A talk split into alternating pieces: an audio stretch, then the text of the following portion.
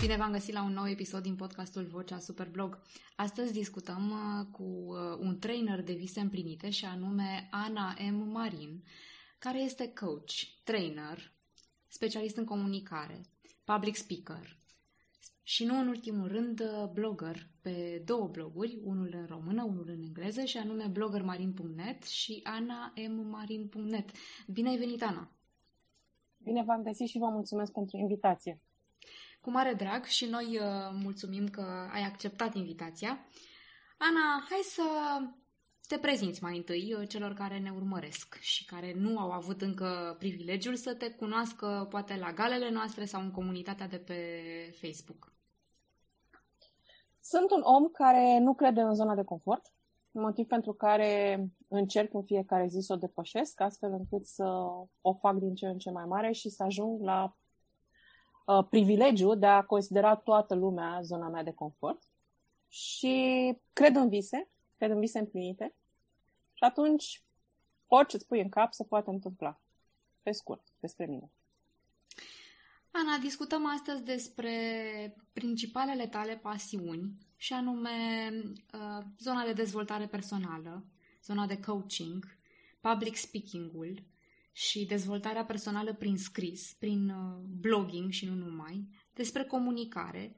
Toate acestea, în cazul tău, se leagă foarte frumos și foarte coerent. Dar cum a fost începutul?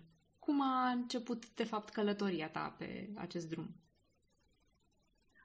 Eram om de comunicare într-o bancă și șeful meu m-a voluntariat cu ghilimele de rigoare să țin un discurs. Nu mi-aduc aminte nimic din ce am spus, nu mi-aduc aminte dacă am avut concluzie, dacă am avut cursivitate, dacă am ajuns, am pornit în punctul A și am ajuns în punctul B. Și când am ieșit de pe scena respectivă, am răsuflat ușurată. Și atunci mi-am promis eu mie că ori îi dau de capăt vorbitului în public, ori mor cu el de gât. Ăla a fost primul pas în dezvoltarea personală, pentru că cumva lucrurile s-au legat de acolo. Am intrat într-un club de vorbit în public, am ajuns să cunosc oameni internaționali, campion la vorbit în public și toate astea s-au legat și de cariera mea de trainer și după aia și de cariera mea de coaching și veneau așa peste omul de comunicare pe care, mă rog, universul m-a făcut să devin. Și s-au îmbinat să mă aduc astăzi în fața voastră. Și foarte bine au făcut că te-au adus în fața noastră. Uite, avem și noi prilejul să aflăm mai multe și despre tine, dar și despre ce presupune toată această dezvoltare personală, pentru că e un întreg univers acolo. Mai întâi, în calitate de piftie, de fiecare dată când am un microfon în mână, vreau să profit de ocazia asta să te întreb cum se procedează în public speaking, în special pentru începători. 1. Ca să nu leșine. 2. Ca să și transmită ceva coerent. O să încep cu, știu cuvântul pe care nu vrem să-l auzim, pregătirea. În primul rând, trebuie să te pregătești. Ce înseamnă asta? Eu nu cred că este cazul să te apuci să scrii un discurs pe care să te apuci să reciți în față. Nu. Dar ideal ar fi să iei 3 postituri. O să am și eu aici, o să vă arăt 3 postituri. Pe primul, cu introducerea, în care o să le spui oamenilor despre ce le vei vorbi. După aia vine cuprinsul. În cuprins le spui subiectul. De ce ești tu acolo? Ideal aici e fi să n-ai mai mult de 3 idei. Că știi cum e, atenția noastră distributivă e puțină și dacă împarți cu mai multe idei s-ar putea să ne pierzi. Și finalul, spune-le de ce să te asculte, de ce te-au ascultat și încotro ar trebui să se ducă după discursul tău. Copiilor cu care lucrez le spun așa, asta e roboțelul vorbitului în public. Aici ai capul care gândește ideile, aici ai corpul care gestionează emoțiile și ne arată că mișcăm mâini, că ne mișcăm cu centru și picioarele este încotro vrem să ne îndreptăm. Audiența noastră, de unde se duce după ce a ascultat discursul nostru? Și ca să nu leșini, neapărat respirație. Știu, teoretic toți respirăm, însă atunci când vine vorba de vorbit în public, uităm acest mic amănunt și ajungem pe final să... ultimul cuvânt. Și încă un secret pe care nimeni nu ți-l spună niciodată și rămâne între noi două, Claudia, apa. apa simplă la temperatura camerei. Înainte cu minim 2 ore nu mai bei nimic altceva. Nu bei cafea, nu bei sucuri, nu bei nimic acidulat. De ce? Pentru că sub stres corzile noastre vocale se resimt. Și dacă tu le încarci cu zahăr, cu acid și le faci și mai nervoase decât sunt în mod normal, nu o să te ajute. Așa că apa să le ții hidratate, să le ții relaxate și să fie cu tine pe parcursul discursului, într-un mod plăcut, nu să ajungi pițigăiat sau să trebuiască să-ți drești vocea sau, eu știu, mai rău, chiar să-ți pierzi vocea. Uite că am aflat niște trucuri utile și promit să le încerc. Ana, am avut prilejul să și ajung la invitația ta în clubul de public speaking, Toastmasters International, și știu că tu ai deja o carieră lungă acolo. Vorbește-ne un pic despre ce presupune acest lucru. Mai devreme menționai despre campioni la public speaking, deci există campionate, înțeleg, și naționale și internaționale. Cum se desfășoară asta pentru iubitorii de public speaking? Toastmasters este o organizație internațională cu aproape 100 de ani de experiență. E pornită din America, că știm că acolo este patria vorbitului în public.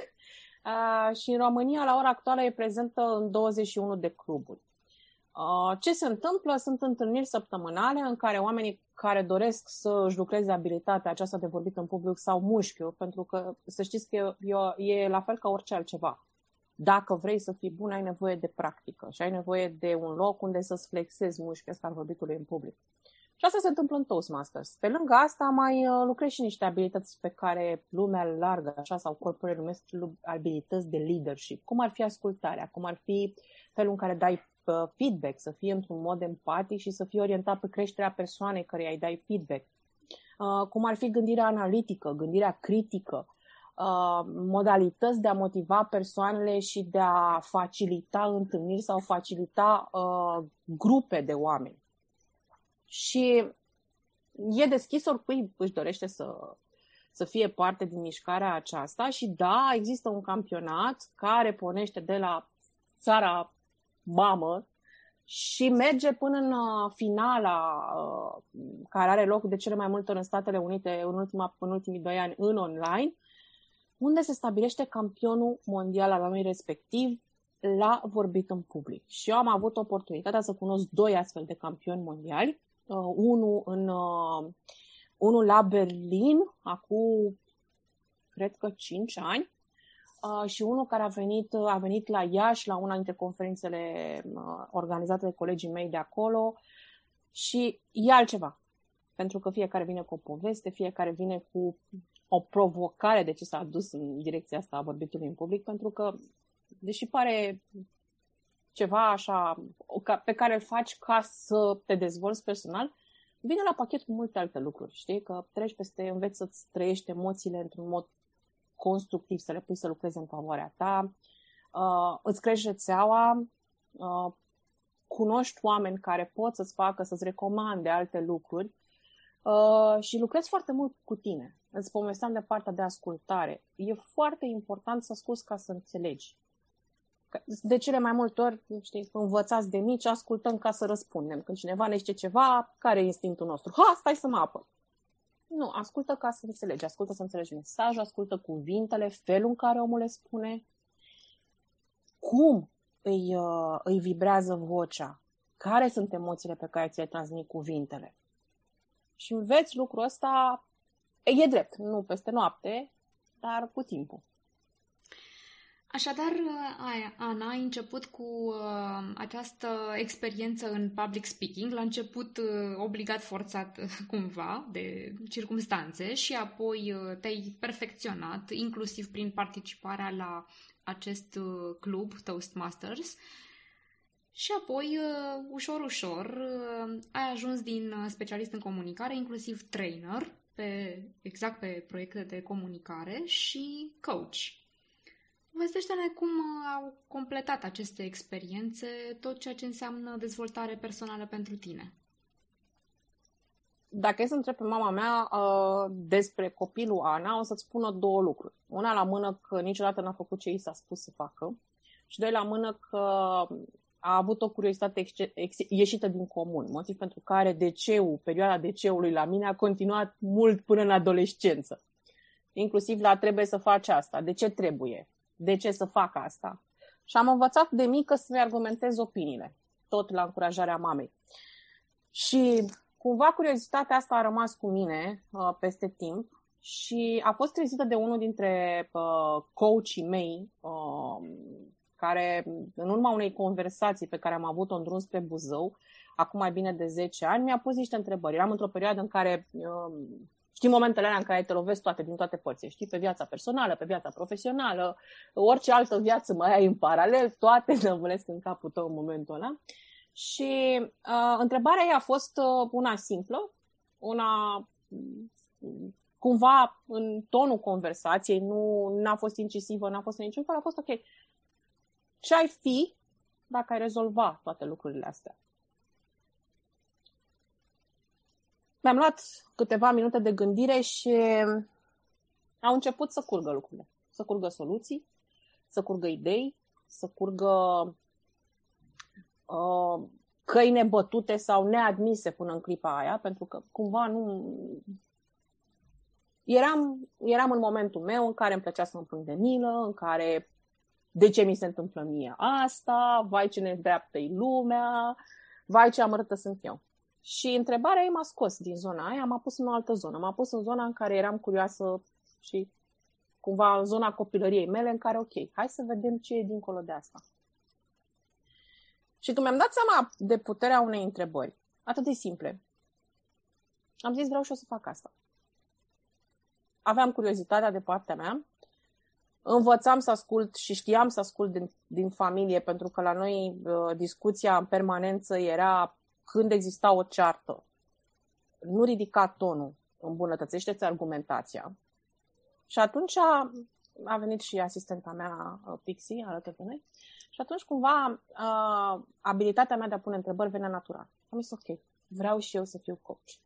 A durat ceva ani ca să mă apuc de pregătirea asta și deja este 1 an jumate de când sunt certificată ICF și MCC și am terminat o școală care m-a pregătit să fiu un coach mai bun, care m-a pregătit și mi-a oferit abilitățile să fac asta într-un mod profesionist, nu după ureche. Da, și am ajuns la zona de trainer de vise împlinite. Ce înseamnă asta concret pentru cei care apelează la coachul Ana M. Marin? O să-ți ofer o metaforă, să spun o metaforă. Un coach, cumva lumea trăiește cu impresia că dacă te duci la coach, coachul se rezolvă problemele. Nu e așa. Aia merge în terapie, merge în mentorat. În mentorat te duci la omul care are mai multă experiență ca tine și aștepți el să-ți ofere soluții. Să spun, ai încercat asta, uite, asta e experiența mea, vezi dacă funcționează. În terapie, evident, te duci cu provocările din trecut și le rezolvi în speranța că vei fi o persoană mai bună pe viitor. Coachul lucrează cu ce ai tu. Tu ești dirijorul, dacă vrei. Coachul este doar bagheta. Asta pentru că întotdeauna în coaching este despre prezent și despre viitor, iar coachul o să lucreze mereu pe agenda ta. El nu va veni cu întrebări pregătite de acasă, el nu va veni cu idei preconcepute și un coach nu te va judeca niciodată. Indiferent ce spui într-o sesiune, coachul e acolo să te asculte, să culeagă anumite informații care îi se par că ies la suprafață din tine și să ți le pună în față. Uite ce aud eu. Uite ce mi se pare mie că a ieșit din ce spuneai tu. Și e dreptul tău, în calitate de client, să alegi sau nu să mergi pe căile pe care ți arată coachul. Coachul nu îți va pune niciodată întrebări conductive. Nu e așa că... Coachul va pune întrebări deschise. Te va lăsa să-ți alegi direcția și va fi persoana care va avea încredere că alegi ceea ce e bine pentru tine. Și cumva toate astea s-au legat natural pentru mine. Abilitatea de ascultare pe care exersat-o mult în Toastmasters, felul în care am fost crescută cu a înțelege lucrurile, nu a sări la gâtul persoanei respective, mai ales în zona în care ești într-o zonă de conflict, într-o zonă de traumă, în care ești stresat. Zic că m-au pregătit să fiu un coach bun. Clienții mei, cel puțin așa spun. Și deja sunt câțiva ani de când faci acest lucru? Aproape 2 ani. Mulți înainte să fie. Ana, spuneai că în acest proces clientul este dirijorul. Ce se întâmplă însă dacă, fără să-și dea seama, clientul își dirigează prost situația, să zicem așa? Cum îl îndrumi în același timp fără a-l restricționa sau condiționa cumva? Nu e locul meu să-l îndrum. În calitate de coach, felul în care cineva își alege un drum e la latitudinea persoanei respective. Ce pot eu să fac este să-i pun întrebări dacă legate de o nesiguranță pe care o simt în vocea lor sau în felul în care se poziționează. Dacă văd că au o poziție a corpului care transmite traumă, care transmite abilitatea de a refuza să meargă în direcția aia, pot să o oglindesc. Uite, mi se pare că în momentul ăsta e ceva ce nu e confortabil, e ceva ce e acolo. Și atunci clientul alege dacă vrea să meargă. Sunt unii clienți care preferă să rămână în zona de confort. Da, ok, poți să sapi un pic acolo, dar în egală măsură, dacă clientul nu vrea să meargă acolo și poate stârnești ceva foarte adânc, pui doar niște întrebări și le lași. Pentru că o sesiune de coaching nu o să fie ceva ce se întâmplă în 50 de minute, 20 de minute, depinde de tipul de sesiune de coaching. O sesiune de coaching rămâne cu tine. Întrebările alea sapă mult după ce coachul nu mai este pe cameră, nu mai este la telefon, nu mai este cu tine față în față. Știi? Și am clienți care mă sună după 2 săptămâni și întrebarea aia, care pentru mine a fost o întrebare normală venită din context. Păi, acum mi-am dat seama. Deci, uite, am făcut și aia, și aia, și aia, și aia, și aia. Am o clientă care a avut 3 luni în care n-a putut să lucreze pentru proiectul ei. Și efectiv nu găsea modalitatea de a merge înainte. Și după o sesiune în care am făcut un exercițiu și am povestit un pic pe blocaje, m-a sunat, cred că era trecuse deja aproape o săptămână, și îmi zice: azi dimineață m-am trezit cu nevoia de a scoate foile pe care am scris în sesiunea noastră și am uitat pe ele. Și vreau să zic că în mai puțin de o oră mi-am făcut planul pe următoarele 3 luni. Am exact pașii clar cum să merg în proiectul de care vreau să mă apuc. N-ai cum să nu te bucuri, adică cred că aici, de undeva, coachii au nevoie de empatie, de foarte multă empatie și trebuie să-ți pese de clientul tău. Iar în momentul în care clientul tău are o astfel de revelație, dacă vrei, sau îl vezi că e mai aproape de țelul pentru care a venit să lucreze cu tine, n-ai cum să nu te bucuri. E ca și cum e clipa aia în care cineva îți aduce tortul ăla care îți place. E momentul ăla în care ce bine, bravo! Și nu-l conduci pe client. Clientul conduce. Cine ești tu în calitate de coach să-i spui că, știi, ai luat-o pe arătură? Păi dacă pe arătura aia pe care vrea clientul să o ia, vin cele mai mari revelații, vin schimbările de care are nevoie, vin provocările de care are nevoie ca să meargă înainte. Mi-ar însemna că l-aș ține în spate dacă eu aș crede că este drumul greșit? E drumul greșit din punctul meu de vedere. Dar poate pentru client este drumul perfect. Și dacă el alege să o ia pe drumul ăla, eu voi fi acolo pas cu pas să îi susțin felul în care vrea el să se dezvolte. Ana, vorbim despre un proces care, înțeleg, la un moment dat implică și niște revelații după ceva muncă cu propria persoană. Cam cât durează un astfel de proces? Nu știu, în câte ședințe s-ar putea rezolva sau clarifica niște lucruri pentru client? Sau vorbim de săptămâni, luni, ani? Depinde de la client la client și depinde de țelul pentru care vine clientul la coaching. Sunt lucruri care, nu știu, au nevoie de o sesiune, două. Pentru că pui niște întrebări pe care clientul nu este pregătit să și le pună singur. În egală măsură, pot fi sesiuni, pot fi 8-10 sesiuni la interval de o lună, o lună jumate, pentru că clientul are nevoie de mult timp să proceseze între ele, are nevoie de timp în care să facă lucruri. Și poți să ai o sesiune, poți să ai o relație de coaching care să dureze un an de zile.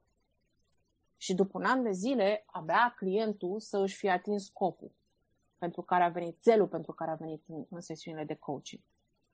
Pentru că e un proces pe care fiecare și-l face ritmul lui. Iar tu, în calitate de coach, accepti ritmul de procesare și de avansarea clientului.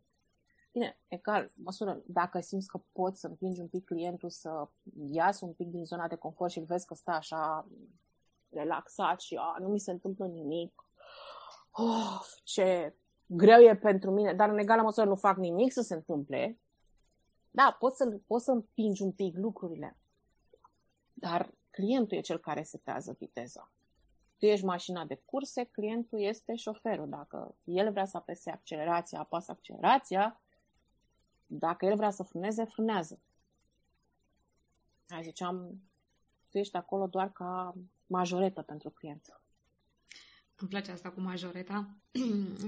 Deci, Ana, mai întâi ai traversat tu acest proces de revelație, să zicem, atunci când ai primit acea întrebare de la un alt coach. Ți-ai rezolvat ce aveai de rezolvat, iar acum oferi tu însăți aceste servicii de asistență, de suport, de majoretă pentru cei care aleg să-și găsească într-un fel sau altul, nu știu, scopul sau soluțiile de a-și atinge scopurile în viață. Însă, din ce știu eu, partea de dezvoltare personală în cazul tău a început mai de mult. Chiar prin scris, și aici bloggingul a avut un rol.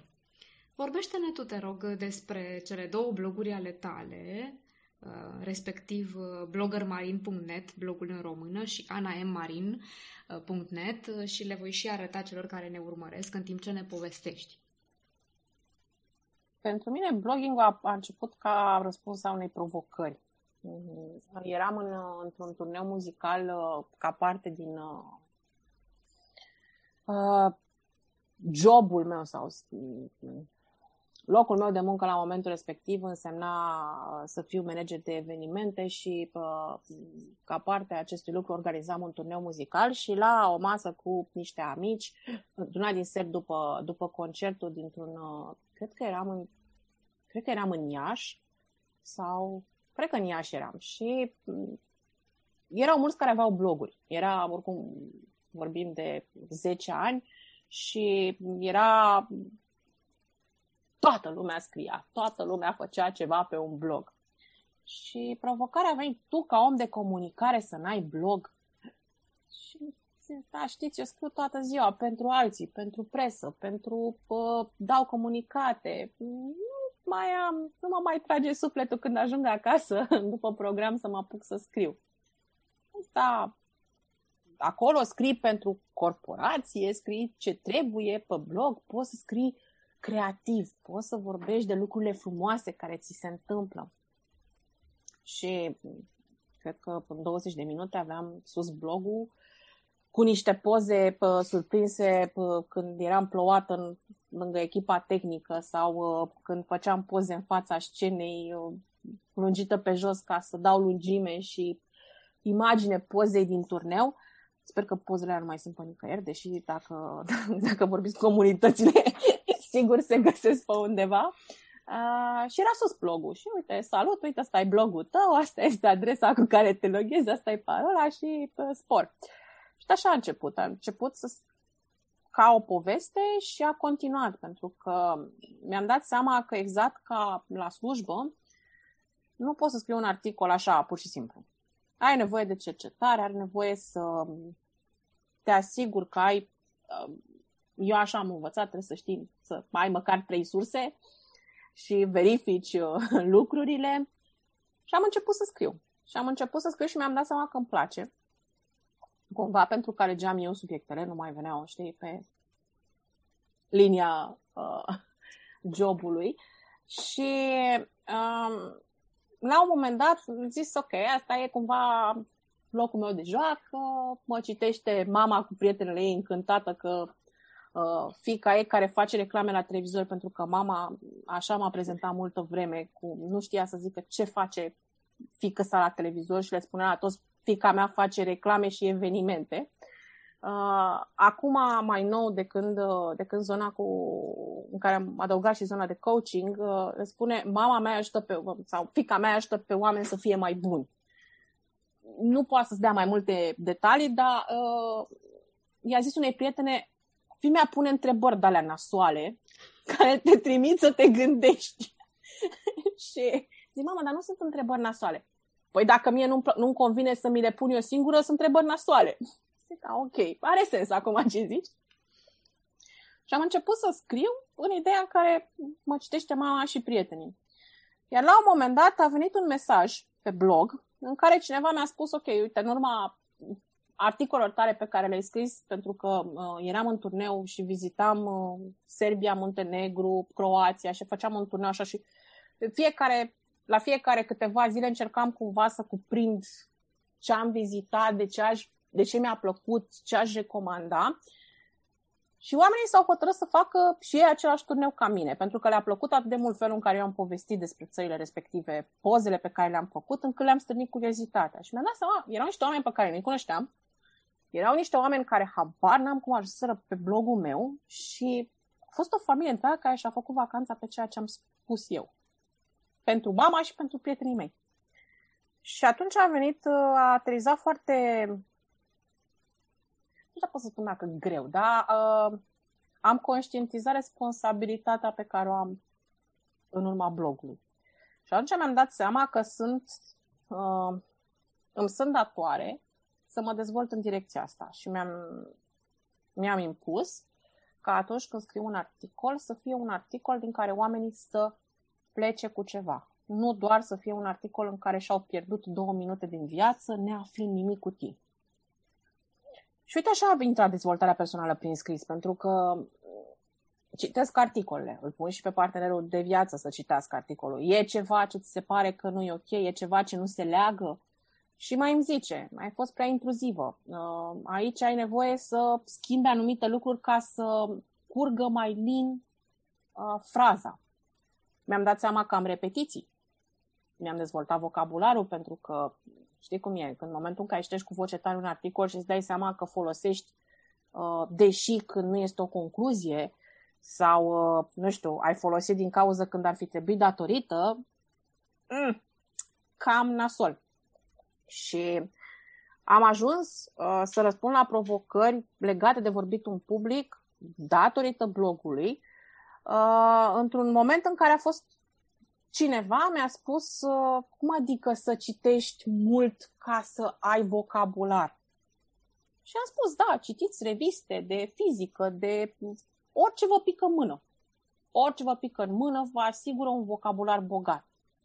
Și zic, acum îmi dați un cuvânt și eu vă fac un discurs de 1 minut jumate, de 2, de cât este nevoie, descriindu-vă în mai multe metode respectivul cuvânt, fără să includ respectivul cuvânt. Și știi că discutasem înainte de podcast așa un pic de peripețiile mele în zona asta și cuvântul a fost sicriu. Morbid. Adică, serios, chiar e morbid. Puteai, nu știu, să alegi buchet de mireasă, puteai să alegi petrecere, șampanie. Nu. Respectiv, om a ales sicriu. Și am făcut un discurs despre momentul de trecere despre o lume pe care majoritatea populației o consideră mai bună, în locuri cu pășuni verzi, la cei sfinți. Și am vorbit o grămadă de lucruri despre ritualul de înmormântare până să folosesc sicriu. Adică inclusiv i-am deschis la un moment dat o cutie căptușită care îți încălzește corpul în drumul spre etate. Și era omul șocat și zice, mă, da, stai puțin, adică e un sicriu, tu ai făcut o chestie poetică. Zic, da, dar în egală măsură, asta a fost provocarea. Și faptul că am vocabular și mi-am exersat creativitatea să văd lucrurile dincolo de un fel simplu, vine din dezvoltarea personală, din faptul că citesc absolut tot ce-mi pică mână, că lucrez la blog foarte mult și mă asigur că nu mă repet de 5 ori într-un singur articol. Și uite așa, cumva au evoluat lucrurile. Și datorită blogului mi-a schimbat și job, pentru că erau oameni care mă citeau și mi-au oferit un job. Adică au venit și mi-au zis, am văzut stilul tău de scriere, cred că te-ai potrivit să lucrezi cu noi, uite oferta, hai la interviu. Toate pentru că la un moment dat am acceptat o provocare. Și bine ai făcut. Uite, sunt deja câți ani de blogging, Ana? Cred că sunt vreo 10, dacă nu chiar mai bine. După care a venit și blogul în engleză? A venit blogul în engleză pentru că aveam cumva faptul că eram în organizații internaționale, mergeam în proiecte cu Erasmus Plus și aveam prieteni din toată lumea, oamenii mă citau cu Google Translate. Și primeam mesaje de genul, n-am înțeles ce ai vrut să zici aici, pentru că Google Translate n-a zis cum trebuie. Ce ai vrut să zici în propoziția asta? Și zic, ok, dar de ce nu scrii în engleză? Inițial am început să scriu în engleză pe blogul în română și era foarte dificil de urmărit. Și am zis, ok, hai să mă apuc să-mi fac un blog în limba engleză în care oamenii să știe că mă pot citi acolo dacă nu vorbesc limba română. Și așa am luat naștere acum 2 ani blogul în limba engleză. E drept că nu am toate articolele pe care le-am în blogul în română, că mi-e mult mai simplu să scriu în română și cumva vine mai natural, dar încerc pe cât posibil să scriu și în blogul în engleză, pentru că am clienți care mă citesc, am colegi în organizație care mă citesc și le place ceea ce se întâmplă acolo, pentru că vorbesc despre, așa cum spuneam și ție, despre ce să faci înainte să ții un discurs ca să nu leșim pe scenă sau ca să nu... Nu știu, să n-ai o provocare cu vocea. Sunt lucruri pe care le-am învățat la cursuri, nu m-am născut știindu-le pe toate, dar în momentul în care am pornit în zona asta, am făcut cursuri de dicție, am făcut cursuri de radio, am făcut cursuri de voice-over, adică oamenii care se aud pe reclame. Și am investit destul de mult și am învățat foarte mult de la oameni cu mult mai multă experiență ca mine în zona felului în care îți transmiți emoțiile cu ajutorul vocii. Și atunci lucrurile astea eu le dau celor care vor să mă citească natural prin articole. Împărtășesc din experiența mea celor care vor să mă citească cât să fie ceva drăguț, zic eu. Acum, ce să zic și eu altceva. Și tot prin intermediul blogului, Ana, ne-am și intersectat în Superblog. Cum a fost experiența asta pentru tine? Ai concurat de câteva ori, ne-am și văzut la gale. Păi aici, în primul rând, trebuie să-ți mulțumesc ție, pentru că tu ai fost în permanență forța motivatoare pentru mine. Una la mână, că ai o răbdare ieșită din comun și cumva pentru mine, am zis, dacă tu poți să faci chestii și poți să iei toate lucrurile astea asupra ta, hai măcar să încerc și eu să duc câteva articole. Recunosc că apreciez faptul că la mine aia cu termenul limită era, cum să zic, biciul suprem în a face articole și m-a ajutat foarte mult în zona de time management. Pentru că te gândești, ai un articol simplu, în 5 minute l-am scris și după aia ajungi la niște oameni care n-au gândit-o ca tine. Și te jurijează și spun, ok, una la mână, poate n-ai înțeles sau n-ai respectat ce ți-am cerut noi, doi la mână, nasol că nu ai creativitate, n-ai avut corectitudine gramaticală, și tu te apuci acolo și te frustrezi, știi? Mi-am dat seama după primul articol că stai puțin că nu e chiar așa simplu și alea 5 minute pe care mi le pusesem eu în planner cu 5 minute scriu pentru Superblog s-au transformat într-o oră. Pentru că ai nevoie de cercetare, ai nevoie să citești articolul ăla cu mintea clară după ce ai terminat de scris și de documentat. Îți lași niște 10-15 minute în care să ți se relaxeze creierașul și te întorci și îl citești cu ochi proaspeți. Și cred că cea mai mare provocare pe care mi-ați dat-o despre să scriu un articol despre mașini. Voi știți deja că m-am povestit și cu tine și cu Albert, eu sunt pasionată de mașini și mie îmi plac mașinile puternice, mașinile fâșnețe, mașinile frumoase. Și trebuia să scriu despre o mașină care pentru mine nu era nici fâșneață, nici nu aș fi zis că îmi vând urinic ca să mi-o cumpăr sau, nu știu, aș face rate la bancă ca să o cumpăr. Și zic, trebuie să scriu într-un mod creativ, trebuie să știu mai multe despre subiect, trebuie să înțeleg ce vrea juriul de la mine și să mă asigur că ceea ce transmit eu ține cont de autenticitatea mea. Oamenii care mă citesc știu că am scris și pentru Top Gear, știu că sunt pasionată de mașini, știu că am condus mașini de raliuri, știu că am făcut cursuri defensive și e foarte importantă zona asta pentru mine și dacă e să fim la o discuție unde fetele discută despre pantofi chestii, da, pantofi nu, pantofi discut și eu, dar orice altceva care ține de girly stuff, de fete, așa, nu. Și mă duc în partea unde sunt bărbații care discută despre motorizare, discută despre cutii, despre care este cuplu, ce tipuri de pneuri se folosesc în funcție de anotimp sau care este distanța de frânare pe un anumit tip de pneu. Și chestii de genul ăsta. Și seama că nu puteam să scriu un articol despre mașini așa să fie doar flu. Am dat my best. Acum oamenii sunt subiectivi și nu mă așteptam. Niciodată n-am intrat în competiția asta cu așteptarea să o câștig. Am intrat în competiția asta cu ca pe un pariu cu mine că pot să fac chestia asta, pentru că e o cursă accelerată și chiar îi felicit pe cei care pot să participe la fiecare probă în parte și să se țină de termenul limită, pentru că ai nevoie de niște mușchi foarte bine flexați în zona asta să scrii articole și, sincer, chiar felicitări, pentru că eu niciodată n-am dus competiția până la capăt, dar întotdeauna m-am distrat. M-am distrat pentru că am scos articole creative, am scos articole pe subiecte care nu erau poate în zona mea de confort și când ziceam la început, mie îmi place să-mi extind zona de confort și foarte bine, cu cât mai crețe ideile, cu atât mai bine, pentru că dacă stai în zona ta de confort nu se întâmplă nimic, adică, serios.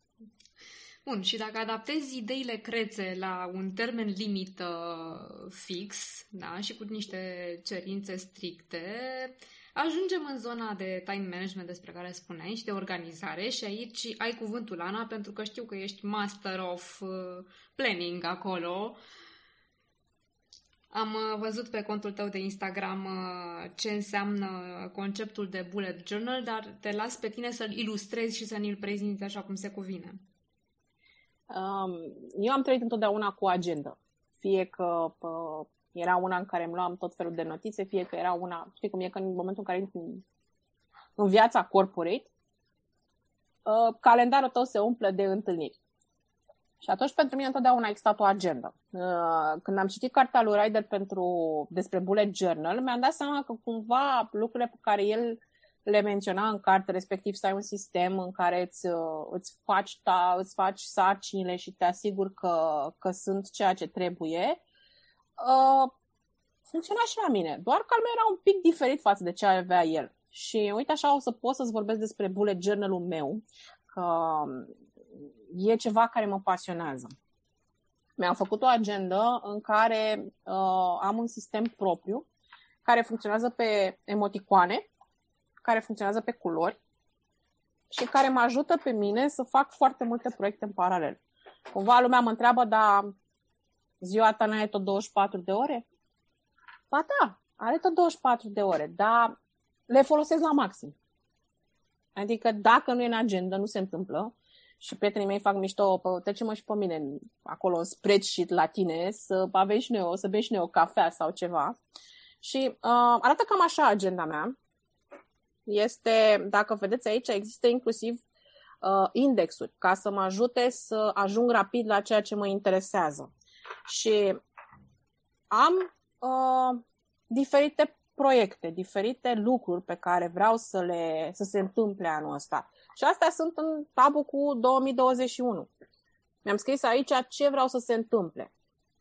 Ok, o să văd la final dacă o să se și întâmple. Asta pentru că mi-am pus și un plan de acțiune. La fiecare lucru pe care mi-l doresc în 2021, cum fac să se întâmple? Că nu e suficient să-mi doresc. Trebuie să am niște acțiuni clare. După aia am zona de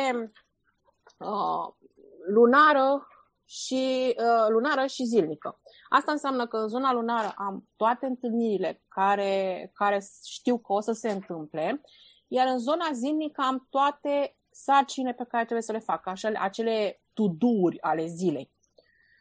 Și ca să înțelegeți sistemul meu, este foarte colorat. O să încerc acum să vă arăt la cameră, astfel încât să se vadă. Partea de legendă, da. Un fel de legendă, exact, pe care o folosesc când îmi iau notițe în agenda. Ați văzut că lucrez și pe zona de culori foarte mult, pentru că eu, fiind o persoană vizuală, dacă totul este monocrom, m-ai pierdut. M-ai pierdut una la mână că mă plictisesc, doi la mână că nu pot să mă concentrez și să-mi caut ceea ce îmi doresc. Și atunci știu foarte clar că dacă caut o informație care este legată de zona de coaching sau de mentoring, va fi cu MOV. Și mă uit în agenda și dintr-o privire văd unde este zona cu MOV și mă uit doar pe zonele cu MOV. Nu stau să iau bucată cu bucată și rând cu rând. Am zona de proiecte, unde îmi scriu lucrurile care se întâmplă la întâlniri, idei, persoane pe care aș putea să le contactez. Și mai am o chestie, ziceam că la un moment dat un coach a trezit în mine ceva, exact așa, în continuare eu lucrez cu un coach și anul trecut m-a întrebat cine nu are loc în agenda ta. Și am zis, toată lumea are loc, facem loc, adică, serios. Și mi-a zis, ok, hai să vedem cine are loc în agenda ta. Și am făcut o listă. Și din lista aia lipseam eu. Din ecuație lipsea cea mai importantă persoană, dacă e să mă întreb, că era agenda mea. Făceam timp pentru toată lumea, pentru familie, pentru prieteni, pentru cunoștințe, pentru proiecte. Dar uitasem cea mai importantă persoană. Eu. Așa încât în agenda din 2021 am un tab care are legătură cu mine, are legătură cu visele mele, are legătură cu ceea ce îmi doresc să se întâmple, acțiunile pe care vreau să le fac ca să se întâmple lucrurile pe care le vreau în 2021 și mă ajută să fac o grămadă de lucruri. Mă ajută să mă asigur că se întâmplă lucrurile pe care vreau să se întâmple. Mă ajută să fac timp pentru ceea ce contează. Pentru mine, pentru lucrurile care îmi fac plăcere, pentru familie. Și cred că e o modalitate de a identifica hoții de timp. Pentru că spuneam la început, dacă tu crezi că un articol durează 5 minute să scrii sau 10 minute și el în realitate durează o oră jumate, tu ai niște minute pe care trebuie să le iei din altă parte. Pe care dacă dimineața când ți-ai programa ziua, pentru că eu la mine așa începe dimineața cu o cană de cafea, că știți că sunt dependentă, și cu agenda. Ce am de făcut în ziua respectivă? Și dacă știu că lucrul ăla în agenda mi-am pus 5 minute, de fapt a durat o oră jumate, păi nasol, că înseamnă că trebuie să renunț la alte chestii. Și s-ar putea peste o săptămână, 2-3, să am niște frustrări pe care nu știu să le identific. Și dacă mă uit frumos în agenda și îmi dau seama că, păi stai un pic, că uite, am sacrificat și aia, am sacrificat și aia, că sunt niște hoți de timp pe care eu nu i-am identificat și după aia trăiesc cu frustrările. Nu mai bine le rezolv eu frumos, le pun frumos pe hârtie și zic, ok, nu durează 5 minute, durează 45 de minute, Ana. Pune 45 de minute scrierea articolului. Și uite așa rezolv lucruri cu tine, nu doar timpul. Și atâta timp cât identifici acești hoți de timp, Ana, și îți bugetezi, să zic așa, între ghilimele, corect timpul în agenda, ești deja un pas mai aproape de a le și îndeplini acele task-uri pe care ți le-ai propus. Ce se întâmplă atunci când, nu știu, nu coincide realitatea din teren cu planul din agenda? Se întâmplă să nu-ți faci toate task-urile, probabil, adică Sper că nu mi se întâmplă asta doar mie, știi? Presupun că ești om și ți se întâmplă și ție. E foarte simplu. Mă uit să văd ce s-a întâmplat. Adică intru în zona aia de analiză, ok, ce s-a întâmplat acolo, ce a intervenit, ce așa, și mut task-ul pe ziua următoare. Dar pe ziua următoare mi-asum. Pot să-l mut pe ziua următoare, adică este o chestie realistă. Că așa, știi, e foarte simplu. L-am mutat pe ziua următoare. Mă, da, stai puțin, pe ziua următoare tu ai timp să-l faci? Real, vorbim, că ești tu cu tine, nu-ți vine nimeni să-ți ia agenda și să te pocnească cu ea peste cap. Ha! Ia, ai pus aici că ai făcut și n-ai făcut. Pac, pac, pac. Nu, ești tu cu tine. Dacă tu cu tine nu poți să fii sincer, atunci, serios. Vorbim, intrăm în alta discuție. Mult task-ul. Am un job foarte, foarte frumos, dacă e să mă întreb pe mine, în care fac foarte multe lucruri. Am foarte multe proiecte la serviciu și sunt foarte încântată de ele. Când mi se termină serviciul la ora 6, intru în tot ce înseamnă lumea Toastmasters, intru în zona de coaching, intru în zona de mentorat, poate scriu niște articole. În weekend am proiecte, am training-uri pentru organizații universitare, organizații studențești și sunt realistă. Măi, dacă nu am făcut astăzi, ok, pot să-l fac mâine? Cât de urgent e? Poate mâine am niște chestii pe care le-am pus acolo că aș vrea să se întâmple, dar nu sunt necesare. Pot să le dau pe aceea la o parte ca să introduc task-ul pe care am uitat, sarcina pe care am uitat-o de azi sau n-am avut timp să o fac și negociez cu mine și cu timpul meu astfel încât să mă asigur că se întâmplă. În egală măsură, acum știu, mai și chiar e nevoie de el. Că mai treci, știi, mai spui acolo și chestii ca să se pară ție așa, că mamă câte lucruri faci, dar unele nu sunt necesare, adică serios. Și dacă nu sunt necesare, nu mai bine folosești timpul ăla să faci altceva care îți face plăcere? Sau, nu știu, să te duci la o cafea cu o prietenă, să ieși într-o plimbare în parc cu prietenul, partenerul de viață, partenera de viață. Că trăim într-o lume liberă, fiecare se iubește cu cine dorește. Dar fii sincer tu cu tine și dacă mergi în zona asta, cumva sistemul te va ajuta. Te va ajuta una, mână ziceam, vorbeam de hoții de timp, te vor ajuta să fii sincer cu tine, să vezi sunt sarcini pe care chiar n-ai nevoie să le faci. Și mai e și chestia aia, sunt sarcini pe care poți să le delegi la alții, că nu țin de tine. Adică știu că majoritatea, mă rog, eu sunt perfecționistă și știu că oricum eu pot să fac lucrurile perfect, nimeni nu poate să le fac ca mine și la nivelul meu de calitate și de fantastic și mirobolant. Dar cum înveți pe ceilalți? Dacă tu ești acolo hrăpăret și toate sale mele, sarcinile mele, nu vă dau nimic. Nu, hai să dăm, dacă sunt lucruri care nu țin de mine sau care, nu știu, le poate face altcineva. Am învățat să las pe altcineva să facă. Greu. Nu, adică nu, încă e un proces de acceptare la mine că poate să facă și altcineva și e ok dacă nu le faci la nivelul la care aș vrea eu să fie. E ok să nu-ți pierzi nopțile ca să se întâmple lucruri. Dar dacă poți să dai la altcineva să facă sau dacă e altcineva care poate să facă lucrul mai repede ca tine, da, mai bine ca tine. Există persoane care pot face lucruri mai bine ca mine, sunt conștientă. Vorbesc, dacă ei poate să facă, poftim, ia. Și încerc să fac pășesc sau un lucru cu plăcere. Nu mi iese întotdeauna, dar încerc. Așa, să se dea să ajungă la toată lumea vorba aia din muncă, nu e niciodată destulă, există pentru toți. Ana, pe final de podcast îți las ție mesajul de încheiere, iar vouă, dragilor, vă spun că dacă sunteți curioși și vreți să învățați un pic de bullet journaling, puteți să învățați de la Ana, inclusiv de pe contul ei de Instagram, unde ne ne și arată din sketch-urile pe contul ei Blogger Marin. Veți vedea multe desene interesante și culori, un arsenal întreg acolo, pe mine m-ai sedus deja. Așadar, suntem în zona de dezvoltare personală și organizare din plin și time management, inclusiv în Superblog acum primăvara asta. Draga Ana, te las pe tine cu mesajul de încheiere.